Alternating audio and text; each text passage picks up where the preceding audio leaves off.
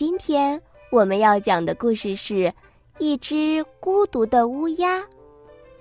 一只彩色的乌鸦十分孤独，不想学习飞行，一直寻找让自己快乐的事情。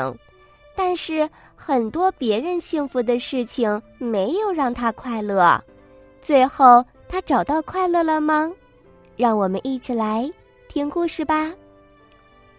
一只孤独的乌鸦。